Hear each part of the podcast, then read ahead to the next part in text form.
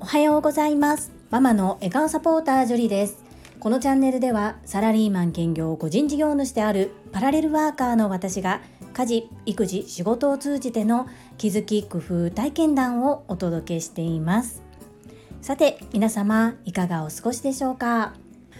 本日のテーマは読書感想文カモメになったペンギン。をお届けさせていただきその後コメント返信を行ってまいります。皆様最後までお付き合いよろしくお願いいたします。読書感想文を語らせていただく前にお礼を述べさせてください。読書が苦手な私のためにできるだけ読みやすい本をということでこの本をご紹介くださったゆうこれたかさん。本当にありがとうございます。そして私が読み始めたということを紹介させていただいたことで福田秀夫さんも読んでくださりさらには日野武さんはすぐに読んでくださりアウトプットもしていただきました。皆様に助けていただいて支えていただいて私はこの本に巡り合うこともできて読了することができました。本当にありがとうございます。心より感謝申し上げます。そんなこんなで私の読書感想文を述べさせていただきます。この本は危機に直面した集団がどのようにその危機を乗り越えていくかというプロセス。ペンギンたちの偶話から伝えていただいているものです。そして人間でもそうですが様々な考え方ものの見方があり人が増えれば増えるほど人数が多ければ多いほどいろんな意見が出ます。それを良しとするのかそれを面倒くさいと思うのか捉え方一つで空中分解したりチームがまとまったりします。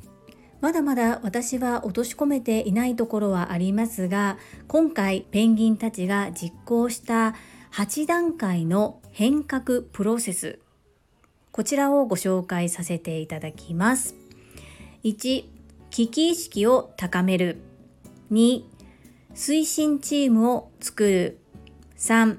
ビジョンと戦略を立てる4ビジョンを周知する5メンバーが行動しやすい環境を整える。6. 短期的な成果を生む。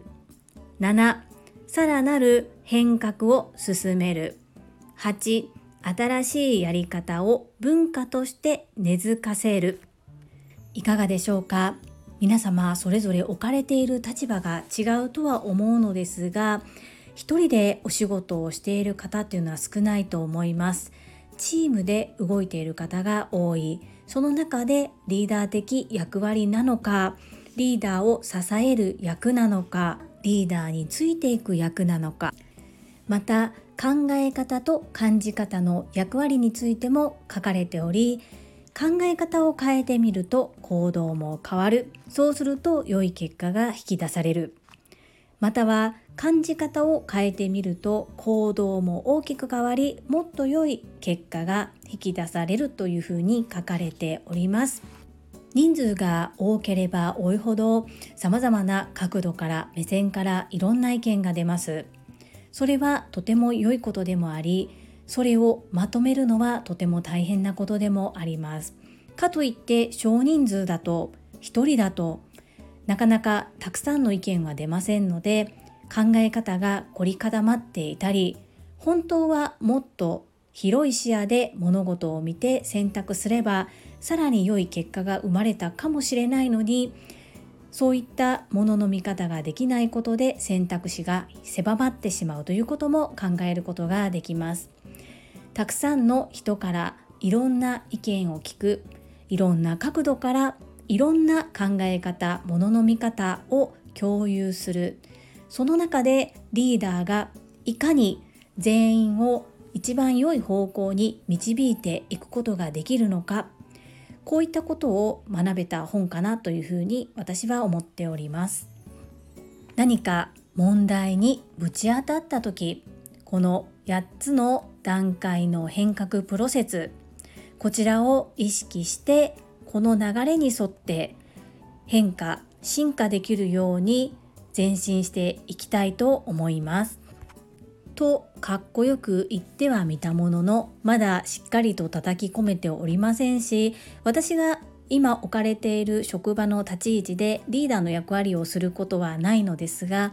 リーダーの役割でなかったとしてもこのプロセスを考えながら動けるかどうかというところがキーポイントとなってくると思います。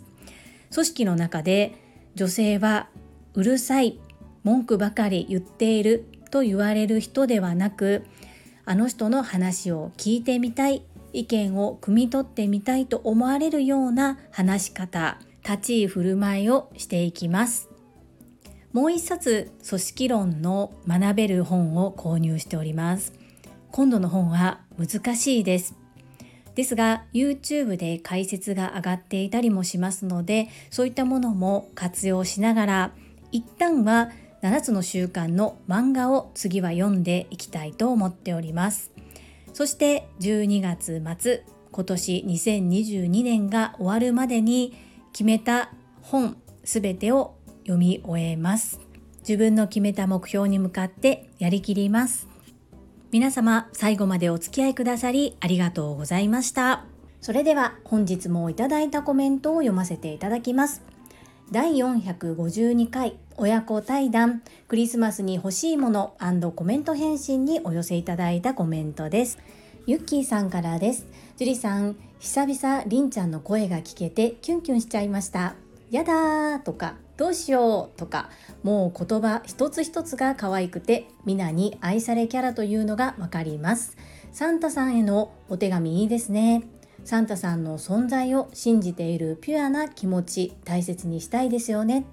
24歳の長男は今も信じているのでプレゼント選びに悩む私です。欲しいものがあることはとってもいいことで将来働く意欲につながります。りんちゃんが疲れたということがちょっと引っかかりました。というのは発達障害のある子は感覚が健常時と違っていたり人との関わりでも苦戦し疲れちゃうことがあるそうです。これは人それぞれ年齢によっても違うので一概には言えませんがそんな時は寝る子は育つでエネルギーチャージして元気に過ごしてほしいです。ゆきさんコメントありがとうございます。そうですよね。親の私が言うのも変ですがリアクションが可愛いなというふうに思います。なので学校でも学童でも先生たちが可愛いと言ってくれるのはこういうところもあるのかなというふうに思います。そして子供が信じている間はいくつになってもその信じているという気持ちを大切にしてあげたいなというふうに思います。そうですか。ご子息。確かにプレゼント悩みますよね。でもこの悩める悩むっていうことができるのも母親だからこそかなと思ったりもしました。そしてゆきーさん疲れたなんですけれども。そうなんです。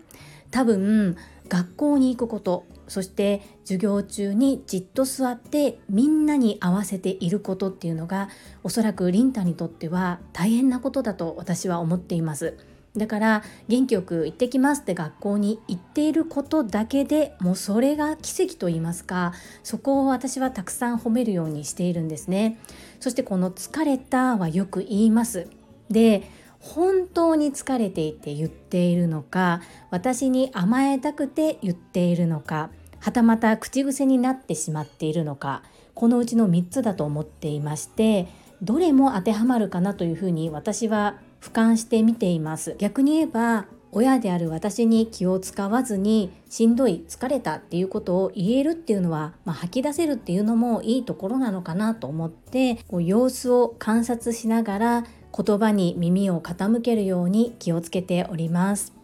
ゆきーさんのさすがの視線目の向けどころだなと思って感心させていただきました。そしてアドバイスもありがとうございます。疲れているように見えたらたくさん寝るようにそしてお家ではできるだけしたいことをしたいようにするように心がけております。ゆきさんコメントありがとうございます。続きまして泉さんからです。りんちゃんまっすぐでピュアで思わず手を止めて聞き入ってしまったよ。本当に宝物ですね。そして何よりりんちゃんにサンタさんがいると思っている気持ちに寄り添っている流星くんお父さんお母さんの心遣いが素晴らしいです。我が子たちは小学校低学年で学校で聞いたにもかかわらず娘はサンタの神話が崩壊してもなおおねだりしてきます。笑い。まあ吉田松陰のポテチとかなので全然いいんですけどいつまでもピュアなりんちゃんでいてねハート。泉さんコメントありがとうございます。本当にこうやって音声で子供のことを残せるっていうのは本当に宝物だなというふうに思っております。そして家族全員りんちゃんには甘いです。そして何なんでしょうね。みんなを癒してくれる存在です。そして長男に関してはおそらく小学校6年生あたりからは気づいてると思います。ですがこうしれっと何もらおうかなみたいな感じで言ってプレゼントをちゃっかりもらっています。さて今年はまだ何も言ってこないですけれどもどう考えているのかちょっと見ものだなというふうに思っております。泉さんのお嬢様も可愛いですね。ポテチっていうところが 可愛いなと思ってコメントを読ませていただきました。いつもコメントありがとうございます。続きまして第453回初体験 Amazon Audible を使ってみましたコメント返信にお寄せいただいたコメントですほめほめドッグトレーナーゆかさんからです。樹里さん、いつもとてもためになる素敵な配信をありがとうございます。Amazon Audible 私もちょうど高山千恵ちゃんの読書であなたは変わるを読んで興味を持ったところでした。私も樹里さんがおっしゃっていたように最初からくまなく読まなくちゃと思ってしまっていました。そして理解できないと先に進めずに眠くなってしまいます。楽読を受講して多少改善できてきましたがでもとにかく多忙で読書時間を作れずにいます高山千恵ちゃんの Kindle 版を読んで読書とは別に目で読むことにこだわらなくてもいいんだとボイシーのように耳からインプットならながらでできて私には合っているかもと思いました。概要欄に Amazon Audible のリンクも貼ってくださりありがとうございます。今月末まではボイシーフェス対談を頑張って聞いているので12月1日から運転者を耳で読書トライします。ゆかさんコメントありがとうございます。書籍で読む本を手元に置いて活字を読むのかそれともオンラインでスマホだったり iPad を利用して紙ではなく電子タブレットなどの媒体で目で読むのかさらに耳から聞いて読むのかこの3種類ありますよね。で私も耳から聞くという読書が一番早くて私には入りやすいかなというふうに思いました。ですが Amazon Audible 対応ではない本もありますし何かの記念やどなたかの応援そして教科書的に手元に置いておきたい。私で言えばシンクシビリティだったり7つの習慣といったところですね。なのでいろいろと使い分けができればいいのかなというふうに思っております。うまく活用できるといいですよね。そして運転者私は耳読完了しましたとってもいい本でしたゆかさんもぜひ耳読されてみてくださいよろしくお願いいたします続きまして、ともちんさんからです。ジュリさん、ジュリストナンバー6のともちんです。昨日はコメント返しでたくさんの時間を使って親身になってお返事くださりありがとうございます。ジュリさんの優しさ、人柄がとってもよく伝わり、またとっても力をいただきました。比べるのは他人ではなく、昨日の自分、かっこその人。みんな違ってみんないい、私もね。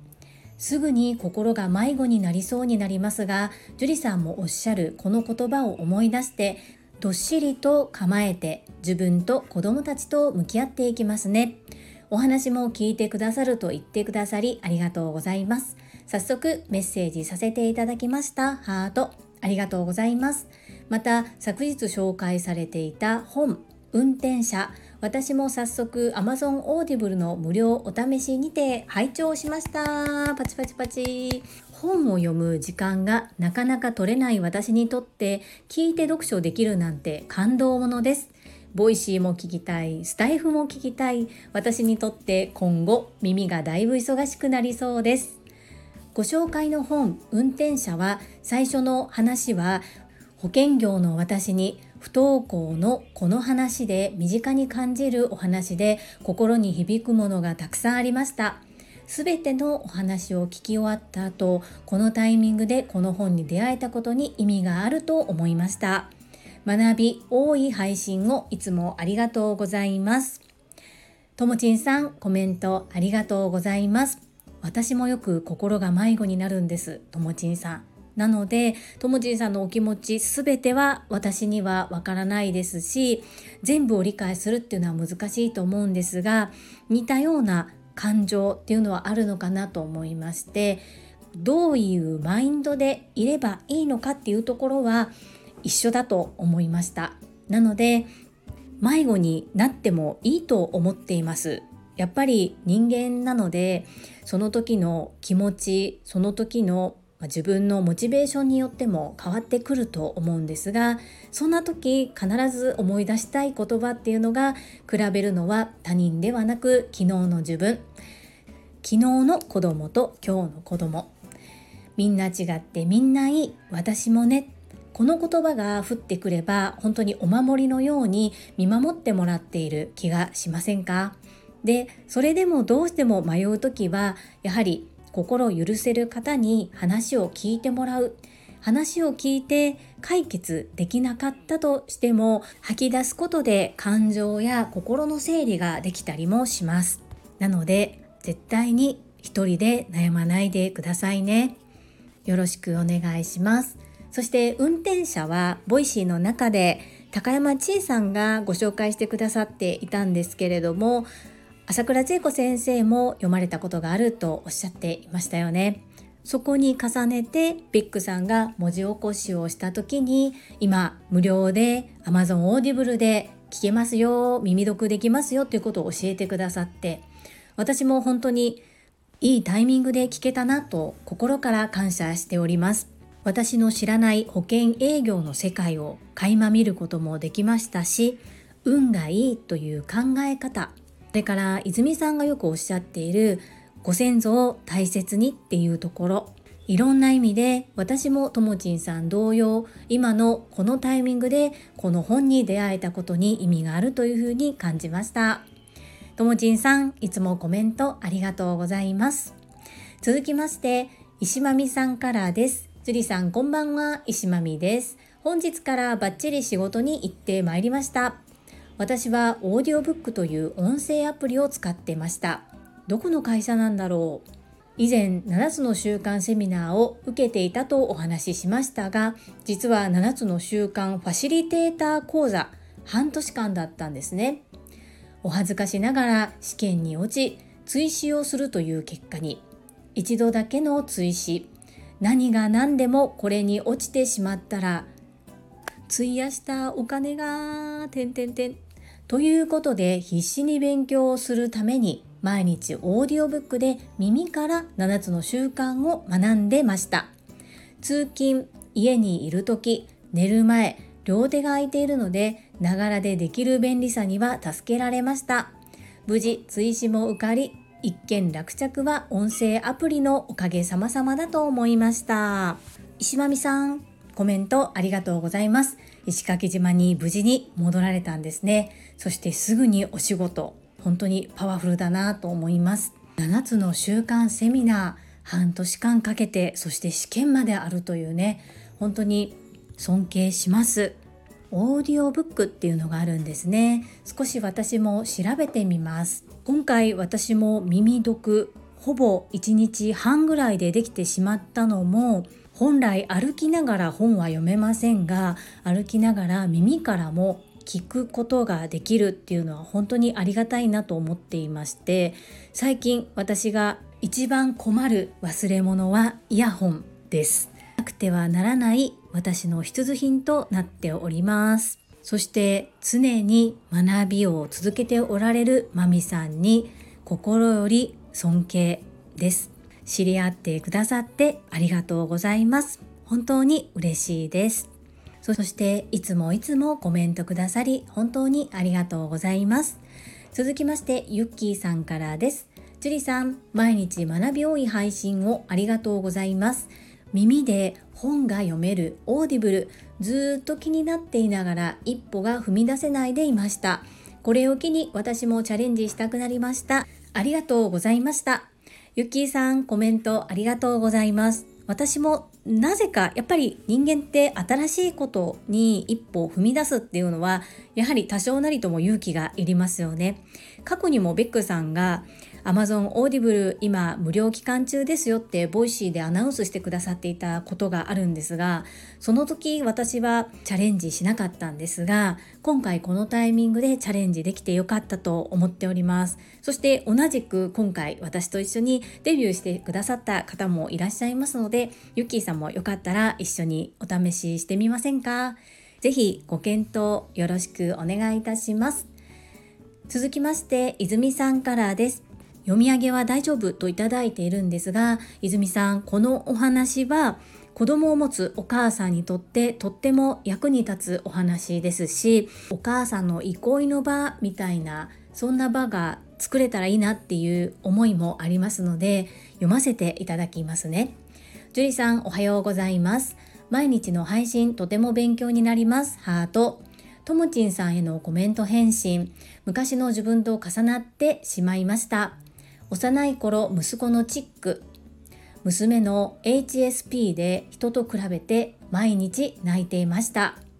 校内行事がストレスになっていましたが子供の気持ちになって考えてみると純粋にお母さんに見てほしいということに気づきそれからは変わることができました。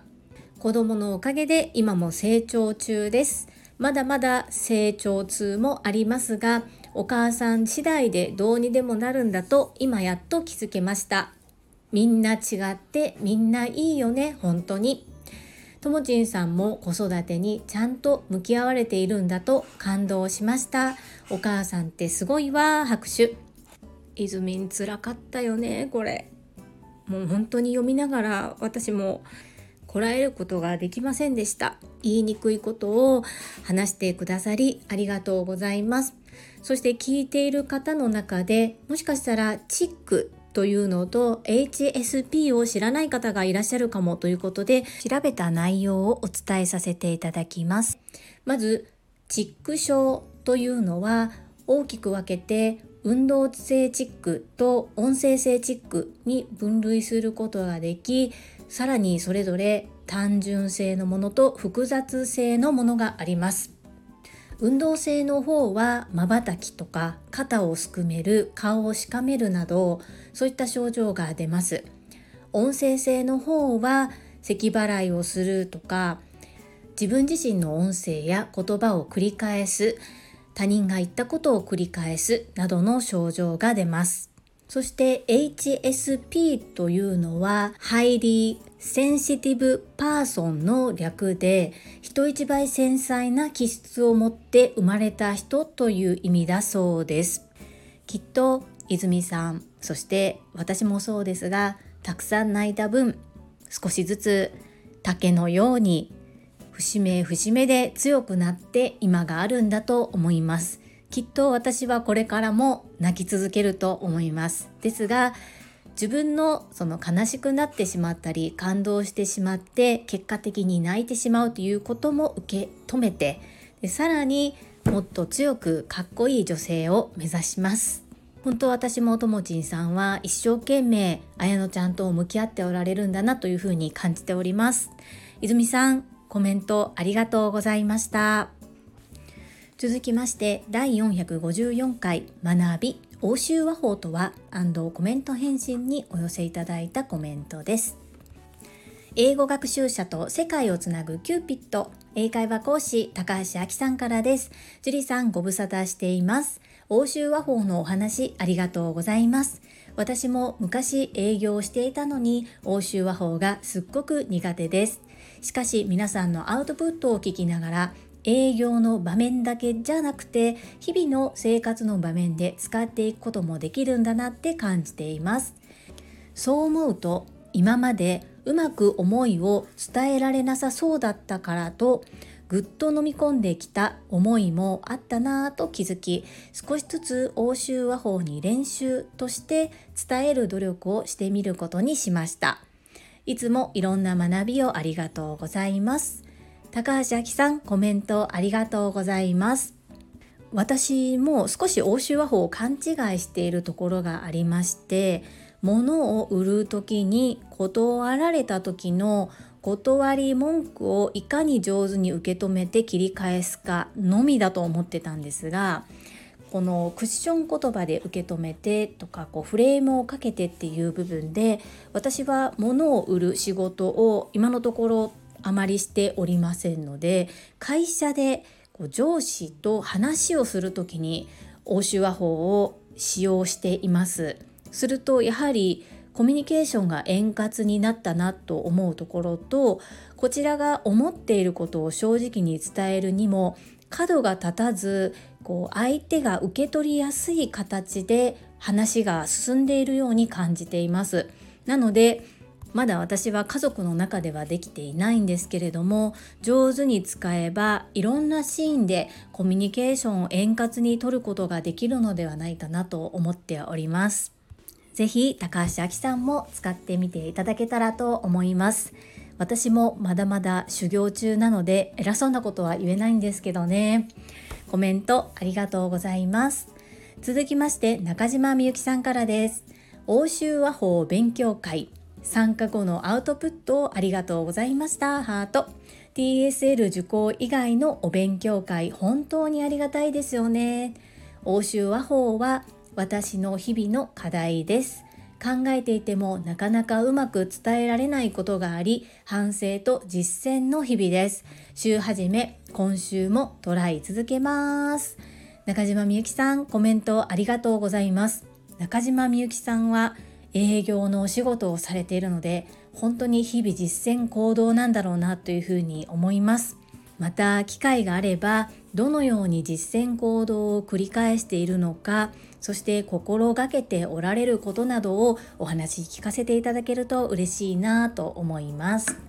いつもコメントありがとうございます続きまして、かおりさんからです。樹里さんおはようございます。欧州和法、私も苦手意識があります。今回の勉強会でまた感じましたがやっぱり練習あるのみですね。口が回らない。噛まないで言うのも難しい笑い。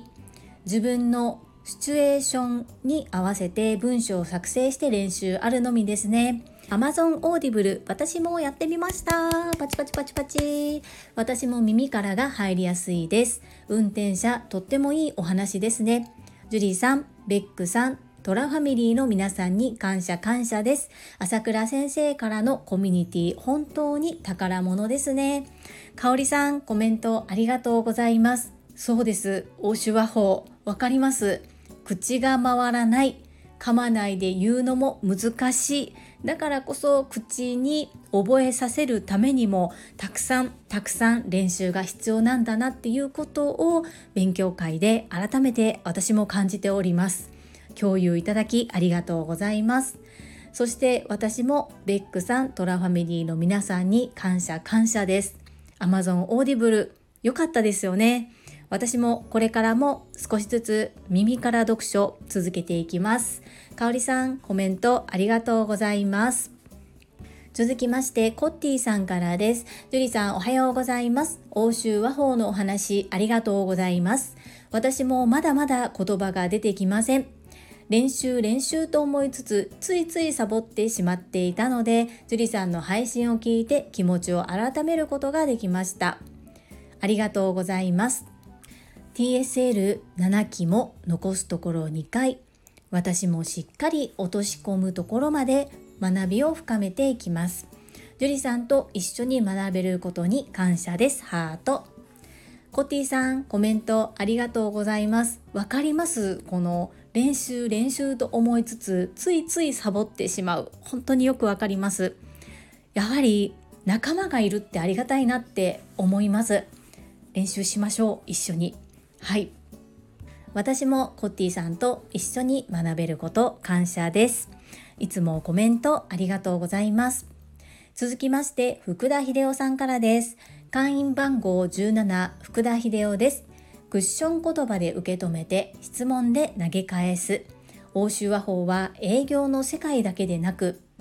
日常でも使えると思いますので練習あるのみですね。私でよろしければいつでも練習相手になりますよ。以上です。アンニョン。福田秀夫さんコメントありがとうございます。この私でよろしければいつでも練習相手になりますよ。他のスタンド FM パーソナリティの方の配信でもこのコメントを聞いたことがあると私は認識しております。本当に甘えて良いのでしょうか？福田秀夫さん本当に本当に本当に OK だったら私は声かけをさせていただいてそして同期の仲間を集めて練習会をしてみたいと思います。本当だったら先生なので講習料をお支払いしないといけないような状況だと思うんですが本当に甘えてしまっていいのでしょうか？私たちまだまだ修行のみでうまく返せないかもしれませんが本当に相手をしていただけるのであればもう本当に嬉しいです。本当にばっかり言ってますけれども皆さんとっても喜ばれると思いますし私が一番ドキドキワクワクしております。正直にお伝えするとぜひお願いしたいです。よろしくお願いいたします。アンニョン。続きましてゆうこれたかさんからです。元ミス奈良ドリームランドの樹里さんへ。欧州和法は得意ちゃうって言ってるけど毎日のコメント返信でかなり上手くなってるで。優しいコメントからおっちゃんのトリッキーなコメントに対しての返しは芯を食ってると思うで。毎日のインスタ投稿本当にありがとうございます。おかず面積デカめなことに感謝して。ゆうこれたかさんコメントありがとうございます。そうなんですか？私自分では全然そんな風に感じてないんですけれども。おっちゃんのトリッキーなコメントに対しての返しは芯を食ってると思うで。これ面白いですね。朝倉千恵子先生が質問コーナー週に一度の質問コーナーで事前に原稿を読まずに即席でお答えしているということをおっしゃっていましたが私もこのコメントは事前に読ませていただく時もありますしそうではなくって読んでその場で返信させていただいていることもあります。なのでコメント返信何を喋るのかっていうのは読み終わるまで考えてないんですね。朝倉千恵子先生のような返しはもう本当にまだまだできないんですけれどもそういう訓練も必要かなというふうに思ってでコメント返信は事前に答えを準備せず私は読ませていただいたその場で自分で考えたこと思ったことをフィードバックさせていただいています。そうやってきたんですがそれが受け取り手にとって上手になってきていると思っていただけているということを聞かせていただけたことが本当にありがたいですそしていつも裏表なくズバズバとストレートに言ってくださるゆうこれたかさんがおっしゃっているのでお世辞ではないのかもかもかもかもということで素直に受け止めさせていただきたいと思います。ゆうこれたかさんありがとうございます。そしておかず面積デカめそうなんですよ。長男はなんか白ご飯があんまり好きじゃないっていうか普通普通って言っていいのかな。だいたいおかずを食べながらご飯って食べません？ですがなぜかうちの子供たちちょっと変わってましておかずはおかずで食べてご飯はご飯で食べることが多いんです。そして長男が夏にちょっと熱中症にかかった後ぐらいからちょっと食欲が落ちている時があってその時に特になんかお米をあまり食べなくてそして残して帰ってくることが多かったんですね。それからかなりお米の量を減らしています。様子見ながらまた足りなさそうだったら足そうと思ってるんですが今のところあれでいいみたいなのでしばらく様子を見ているような状態です。いつもインスタのことにも触れてくださりありがとうございます。続きましてたまみさんからです。樹里さんこんにちは。ゆうこれたかさんもコメントをされていますが、樹里さんの欧州和法コメント返信でかなり洗練されていると思います。優しくそして的確にアドバイスまでくださるのでハッとさせられることが本当に多いです。夜間のネット環境が悪くて最近夜のオンラインに参加できておりません。早く整えなくちゃ汗。たまみさんコメントありがとうございます。たまみさんまでそのようにおっしゃってくださるということは私少しは成長してきたのかな。自分では全然わからないんですけれども信頼できる方々がそのようにおっしゃっていただけるのでありがたく受け止めたいと思います。たまみさんそのようにおっしゃってくださりありがとうございます。これからも精進してまいります。そしてそうなんですね。夜間のネット環境が悪いんですね。改善されるといいですね私もマンション住まいなんですけれども週末や夜は Wi-Fi がものすごく入りにくくなる時がありますかといってポケット Wi-Fi を別で契約するほど自分のビジネスガンガンやっているかといえばそうでもないのでちょっとネット環境うちも課題ではありますがたまみさんのネット環境早く整うといいですね。いつもコメントありがとうございます。コメントは以上となります。皆様本日もたくさんのいいねやコメントをいただきまして本当にありがとうございます。とても励みになっておりますし、ものすごく嬉しいです。心より感謝申し上げます。最後に一つお知らせをさせてください。タレントのエンタメ忍者みやゆうさんの公式 YouTube チャンネルにて私の主催するお料理教室ジェリービーンズキッチンのオンラインレッスンの模様が公開されております。動画は約10分程度で授業紹介、自己紹介もご覧いただける内容となっております。概要欄にリンクを貼らせていただきますので、ぜひご覧くださいませ。それではまた明日お会いしましょう。素敵な一日をお過ごしください。ママの笑顔サポータージュリでした。